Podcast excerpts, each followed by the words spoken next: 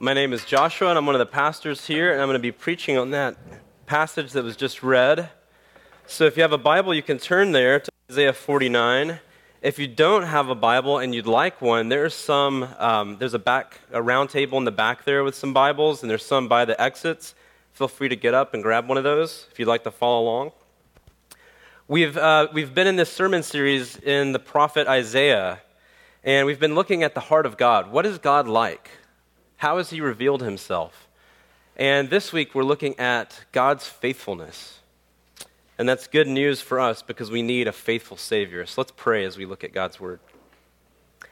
Father, Son, Holy Spirit, we need you to speak to us. We need to hear your words today. And so, Lord, give us ears to hear it.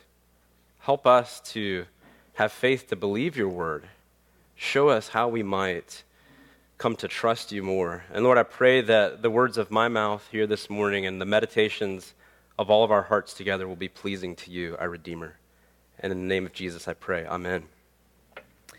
Now, when I was a young boy, around eight years old, uh, my dog Jeffro got hit by a car and died. Um, but d- you don't have to feel sorry for me because um, I lived in the country, and uh, dogs were outdoor animals, so we didn't really get attached to them that much. Because where I'm from, every dog eventually gets hit by a car and dies.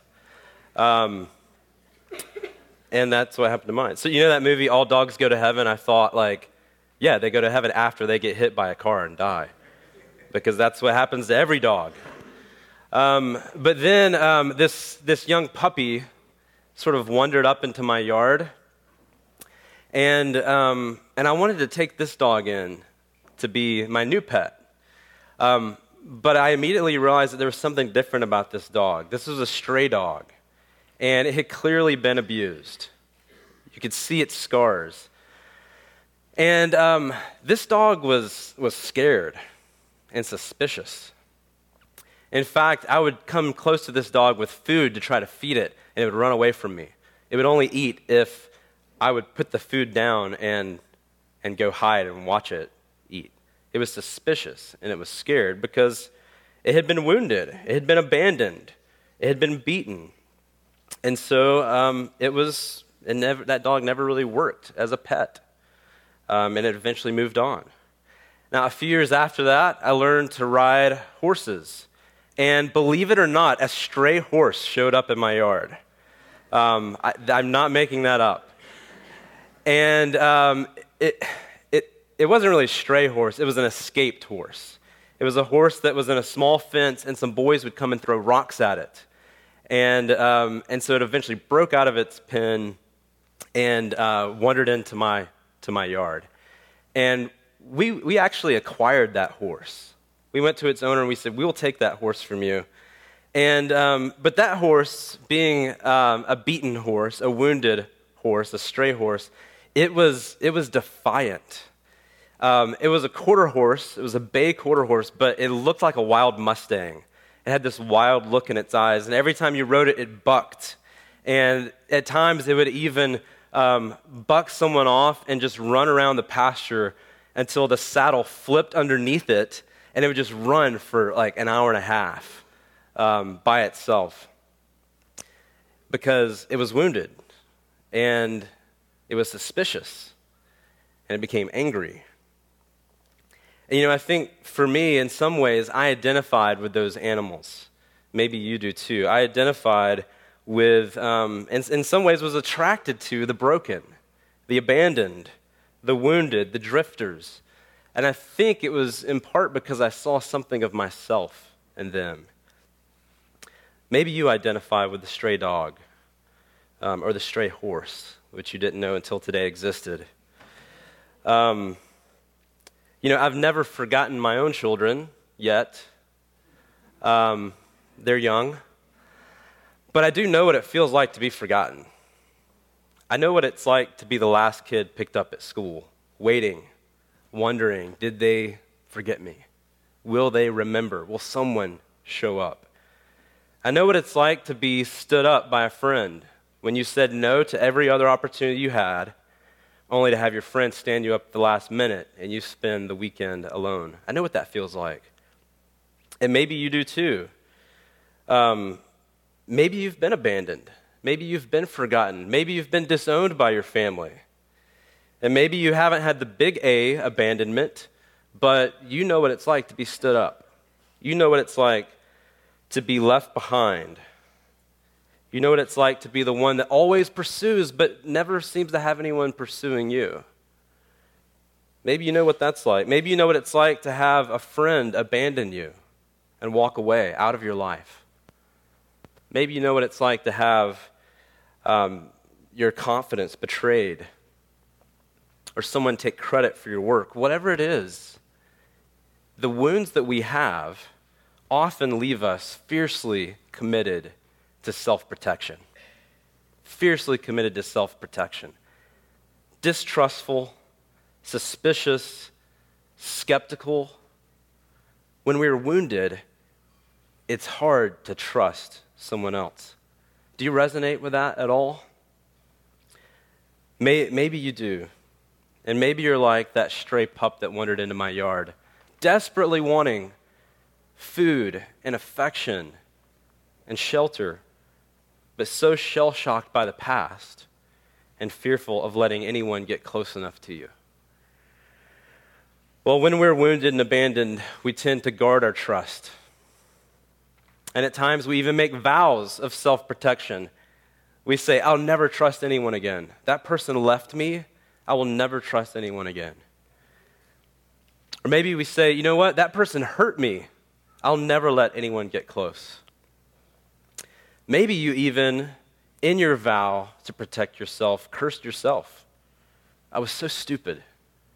How could I be so vulnerable and naive and gullible?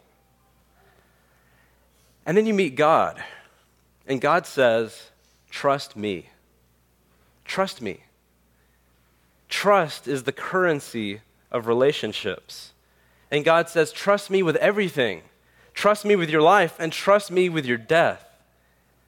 And I will not abandon or forget you. But how do, how do we, suspicious, wounded people, fiercely committed to our own self protection, how do we trust a God that we can't see? How do we trust Him? Well, this passage tells us that, that God is a sovereign God and He is faithful. And the answer for us is to look at His faithfulness, to look at His trustworthiness, to look at His character, and it will be good news for us. And the first thing we see is that God's faithfulness actually restores confidence in the forgotten. God's faithfulness restores confidence in the forgotten. In this passage, starting in, in verse 13, it says, Sing for joy, O heavens, and exult, O earth. Break forth, O mountains, into singing. For the Lord has comforted his people and will have compassion on his afflicted. But Zion, his people, said, the Lord has forsaken me. My Lord has forgotten me. This part of Isaiah has the exile in view, a time where the people of God were living not in Zion, not in Jerusalem, not in Israel, not in Judah, but living away from the promised land on exile, a foreign land, away from home and it's not hard to guess what they were feeling because they said it. We feel forgotten, we feel forsaken. Maybe the Lord has forgotten us.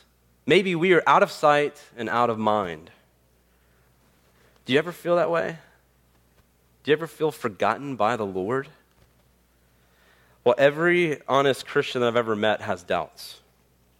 We all doubt different things at different times um, and in different ways.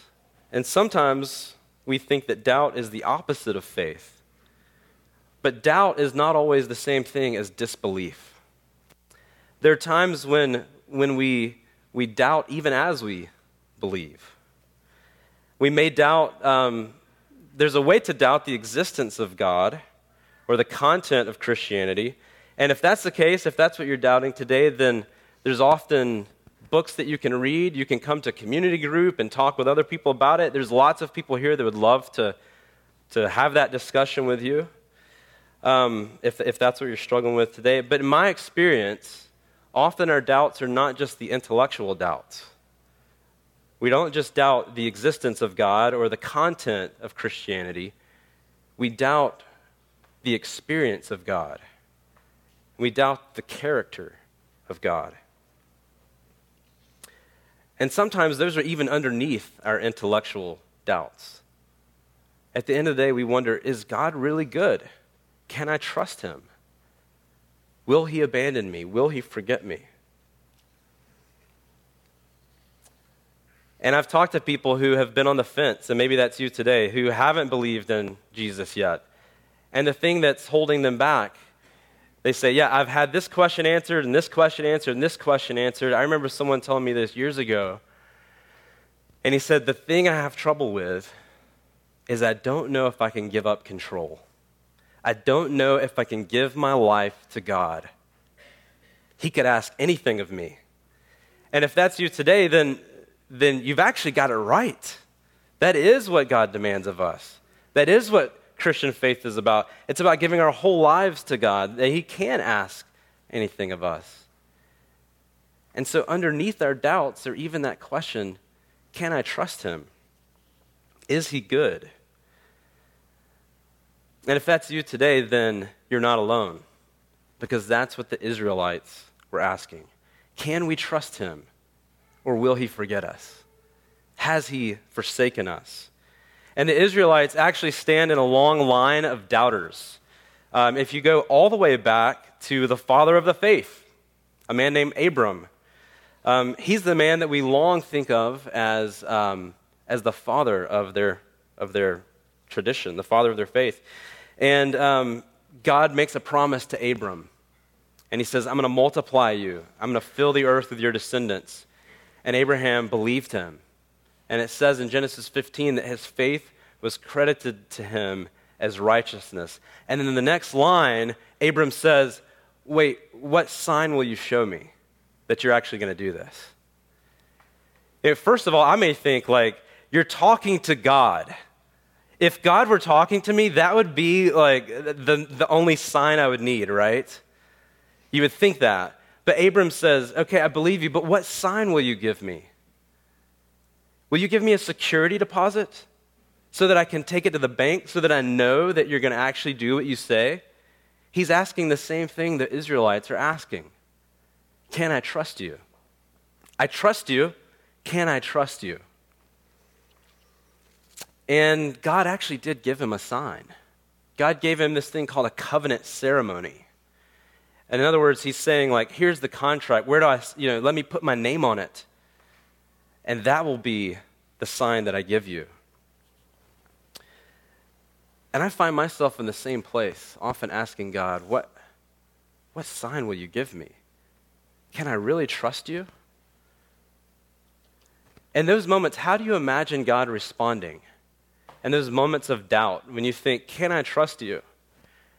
Do you imagine him saying, hey, I need committed followers. I don't want any wavering. How dare you call me a liar? How dare you call me a liar? Trust me. I'm giving you my word, and that's all you need. Well, how does God respond here in Isaiah 49 to the, Isra- to the exiles? What does he say to them who say, Has God forgotten, has God forgotten us? Look at verse 15 and 16. He says, Can a woman forget her nursing child? That she should have no compassion on the son of her womb. Even these may forget, yet I will not forget you. Behold, I have engraved you on the palms of my hands. Your walls are continually before me. God condescends to the doubting. He condescends to the, to the exiles who feel forgotten by God. And he says, How could I forget you? He says, Look at my heart. I love you. I can't forget what I love. Even if a mother or a father forsakes you, I will not forsake you. I love you so much that I can never leave you. I can never forget you.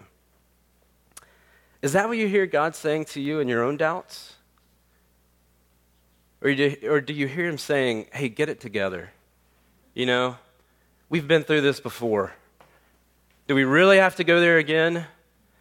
No, to the exiles, to the forgotten, he says, I love you. I have compassion upon you.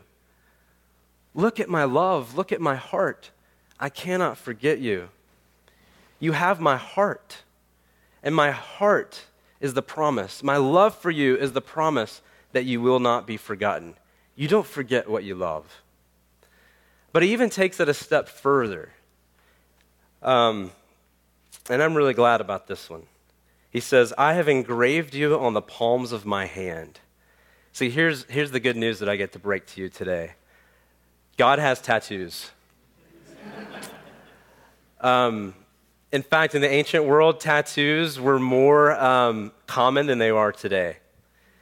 Archaeologists have, have discovered that mummies had tattoos, statues had tattoos, figurines had tattoos. In the art of the ancient world, a lot of people had tattoos. And what did they, what did they tattoo on their bodies?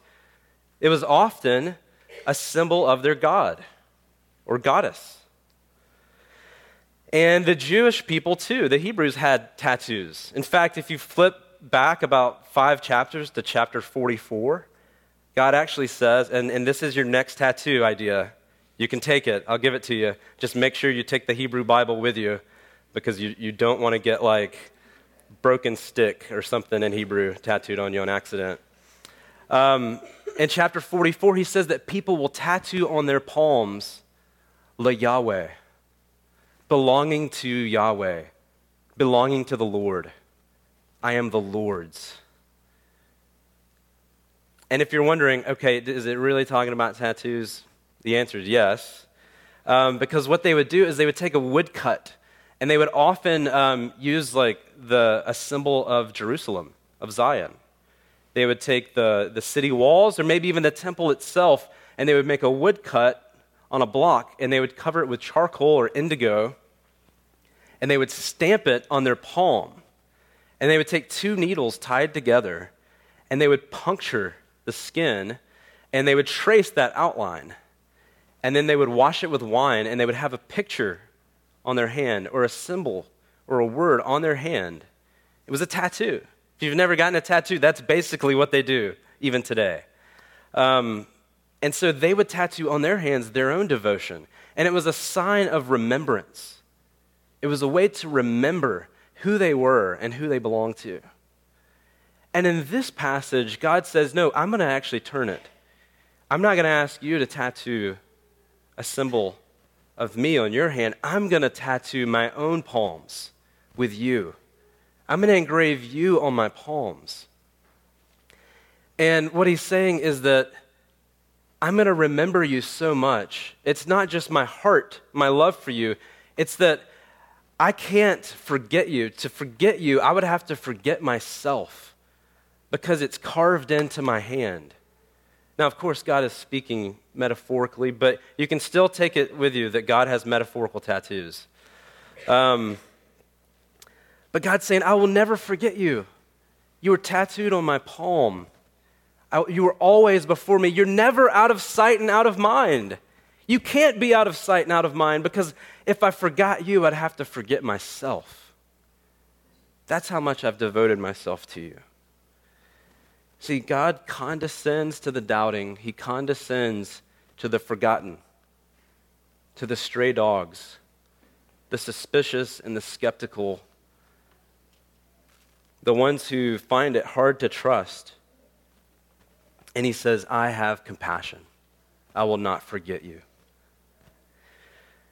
And so um, we have to look at His heart in those moments of doubt, when we feel forgotten, when we find faith, it's hard to find. We have to look not at our circumstances. You know, they were in exile. Abraham did not see did not see the fruit, the, the, the multiplicity of people, the multitudes that, of his offspring that would come from him. If he looked around, it was easy to feel forgotten. If the exiles looked around, it was easy to feel forgotten. But we have to look at the heart of God and see his compassion. And when we see the lengths that he has taken to be faithful, then that restores our confidence. That restores confidence. in the forgotten. But maybe you've heard this and you're, you're saying, you know what, I don't really identify with that. You know, I, I had a great family, I was never abandoned. Yeah, maybe I've been stood up a time or two, but I've known love. Um, I don't have any trust issues at all, which, all right, I, I doubt that, but I'll give it to you today. Um, maybe you say, I don't doubt that God is good. That's not my my issue. What I doubt is myself. I doubt that I'm actually saved. I doubt that, that God can actually love me. You know, that, that's the other side of doubt. As a pastor, I often hear people say, you know, their, their doubt falls into two, two categories usually. Um, it's, I don't, I don't know if I can trust God, and it's, I don't know if God can really love me. And there's good news, even in this passage, for us who think, how can God love me? How can God really love me? How can I be saved? I can't even make it through 40 days of Lent without coffee. I can't even make it through 40 days of a Lent guide of praying every single day. Maybe you're thinking, I, I'm still fighting the same sins I was fighting 10 years ago. How could God love me? How could I be among the redeemed? I'm still trying to put on these virtues that have been so elusive my entire life. How could God love me? And this passage is good news for us as well because it says that God's faithfulness is not just for the forgotten, His faithfulness is also for the forgetful. His faithfulness restores confidence in the forgetful. He says, um, he goes on to say in the passage, Lift up your eyes around and see. They all gather, they all come to you. He's talking to the exiles, and he's talking about the nations. He says, They all gather, they all come to you. As I live, declares the Lord, you shall put them on as an ornament, you shall bind them on as a bride does. What is God saying in these verses? He's saying, I'm not just going to restore you. I'm not going to just restore Israel or Judah or Jerusalem. I'm going to restore the nations. I'm bringing a new earth. And there's all this language of ex- you'll, you'll have to expand your borders. He's saying, my, my vision is not just for a renewed Israel, my vision is for renewed earth. And the nations will come into your borders, and we'll have to extend the borders. They'll have to extend it over the face of the earth to fit all the people in that I'm going to redeem. He's saying, I, I'm going to be faithful to Abram because I gave him my word and I gave him my sign, and I will bless every family of the earth, every nation of the earth through him. And so that's my plan and the nations will gather, and the nations will come in, and we will extend the borders to, to, to bring them all in. Do you hear the echoes of Eden? Multiply and fill the earth, God told Adam and Eve. And of course, they rebelled, and God said, Okay, I will multiply and fill the earth. I will extend the Garden of Eden to cover the face of the earth. I will extend Israel to allow for all the nations to come in, for all the redeemed. He says, You may not be at work, and you may not see me at work, but I am at work. I am at work bringing my kingdom. And he's saying, Don't just look.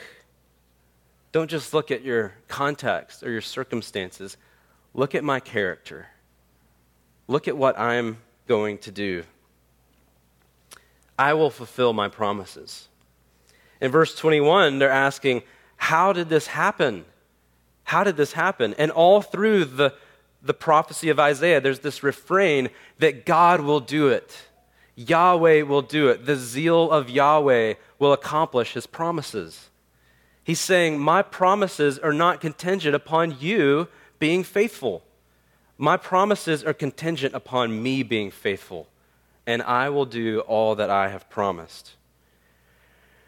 See, if we look at ourselves and our faith, of course we'll doubt that we're saved. Of course. Because if, if we're honest, our faith is feeble. it will never be sufficient. We will never trust and depend on Him the way we're meant to because we are the forgetful. We aren't just the abandoned, we are the, the abandoners. We are the ones who betray. We're the ones that stand others up. We're the ones that don't keep our promises. Right? If we're honest with ourselves, we know that we're not trustworthy, that we're not completely faithful to others or to God. You know, every wedding I've done, I use the, the traditional vows um, from the Book of Common Prayer, 1979 edition, if you're wondering. Um, these are the ones you know, for better or worse, for richer, for poor. And, um, and at the end of these vows, we say, or, or I have them say, you know, th- that they're making this vow not just to each other, not just to everyone here, but before Almighty God. And so they say, This is my most solemn vow. And those of us who are married, we've, we've taken that vow or some, some form of that. But how many of us have actually lived up to that vow the way we wanted to on that wedding day? You know, the vow doesn't say, I will not divorce you if we get poor or if you get sick or um, in, in the worst of times. It doesn't say, I will not divorce you in those times. That, that would be kind of the minimum requirement to take the vow. No, it, what does it say? It says, I will love and cherish you when, you're, when we're poor, when we're sick, in the worst of times. How many of us have fulfilled that vow the way we wanted to? How many of us have actually promised and delivered our love and cherishing when we're at our worst, when our partner is at their worst? That's our most solemn vow and we don't, we don't keep it the way we want to. You know, um, maybe you've seen the show Mad Men. Uh, the, the protagonist of the show is this anti hero named Don Draper. He's successful, wealthy, handsome. He's also a womanizer, and he's a cheater. And in the most climactic moment of the finale of the show, so yes, I'm ruining it for you. Um, the most climactic moment, he breaks down and he's on the phone with a colleague, the only woman that he's had a, a, a real relationship with. And he says this He says, I broke all my vows. I broke all my vows. I scandalized my child. I took another man's name and made nothing of it. You know, that's the essence of repentance. I am unfaithful. I can't keep this covenant. I can't, I can't keep this vow to God. I am, I'm an abandoner. I am forgetful. And yet, God takes unfaithful, adulterous, forgetful people like Don Draper, like us, and He takes us to the altar. And He says, You know what? I'm going to make a vow with you. I'm going to enter into a covenant with you. I'm going to wed you. You will be my bride. And we're saying, how could this be? Why would, why would he take a vow? How could he take a vow to us knowing, knowing that we would break it? Knowing that we would be unfaithful spouse to him? Knowing that we would forget him? It's, it's because he knows you can't make it through Lent. He knows you can't remember him. He knows that even when you do, you'll be tempted to trust in that to be the thing that saves you. And you'll look at your own heart and you'll say, Well, I've been pretty faithful. I gave up coffee and a lot more for 40 days. Um, but, but he knows that. He knows that we won't f- remember him, we won't fulfill our vows. So, how, how could he marry us? How could he take us as his bride? Well, the answer is in this passage to the exiles, but it also goes all the way back to Abram.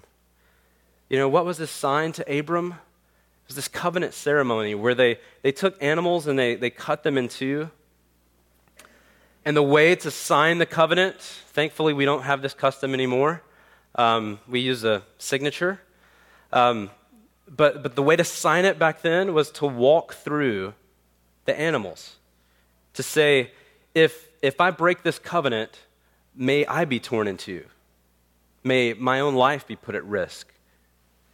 And, and if you have read the story of Genesis 15, what you know is that when the time came for Abram to sign, God actually made him fall asleep.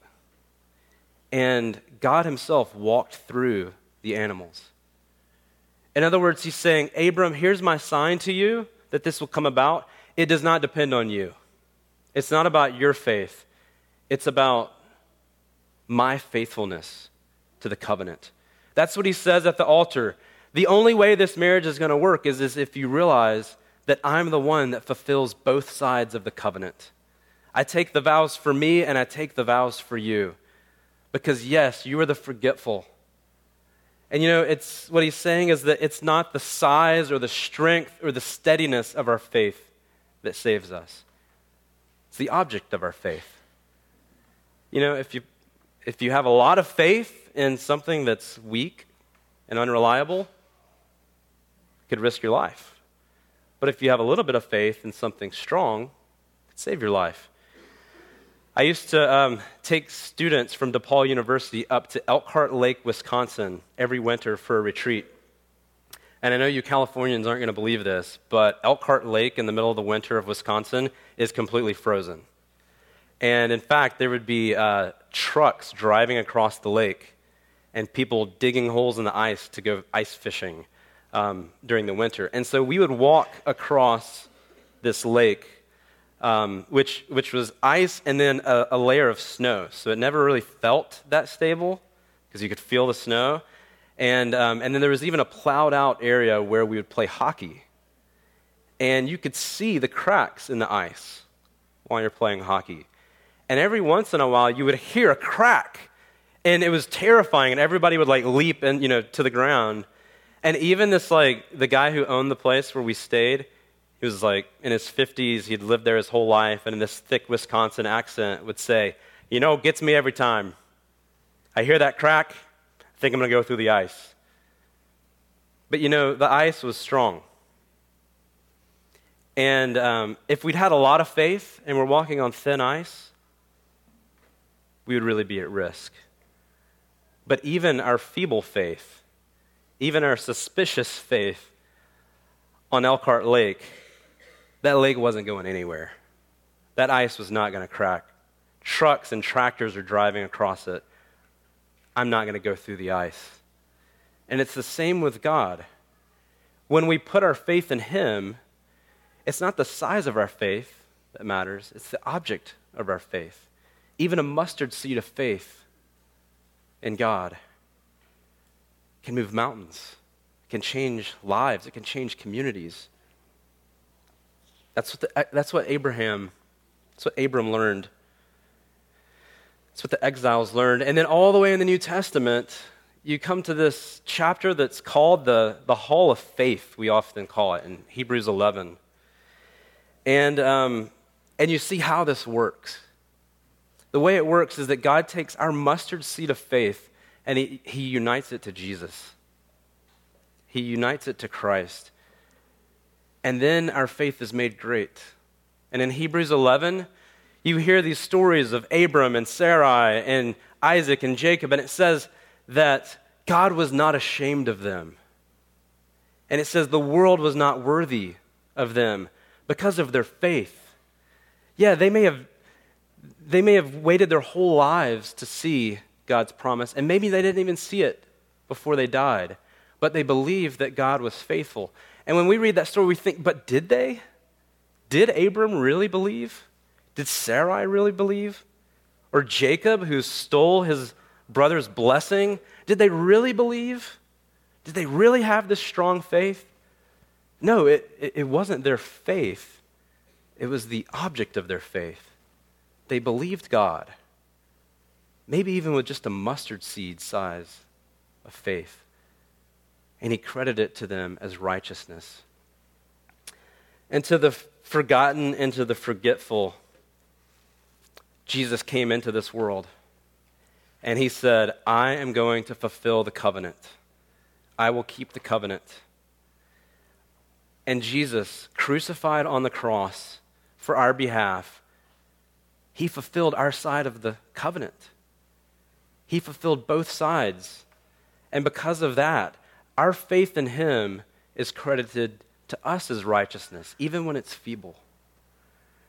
So if we look at ourselves, if we look at our context, we, we will be prone to doubt. But if we look at the heart of God, if we look at what Jesus did, if we look at his hands that are tattooed, punctured by nails, we will know that he will not forget us.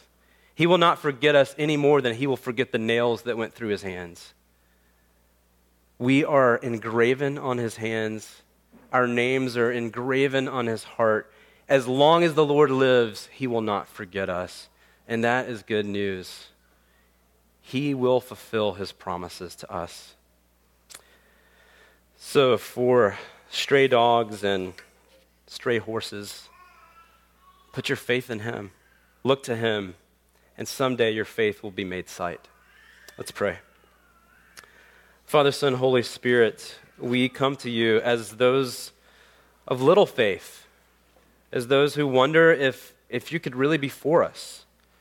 Lord, we ask that you give us, give us faith, unite our feeble faith to the work of Christ.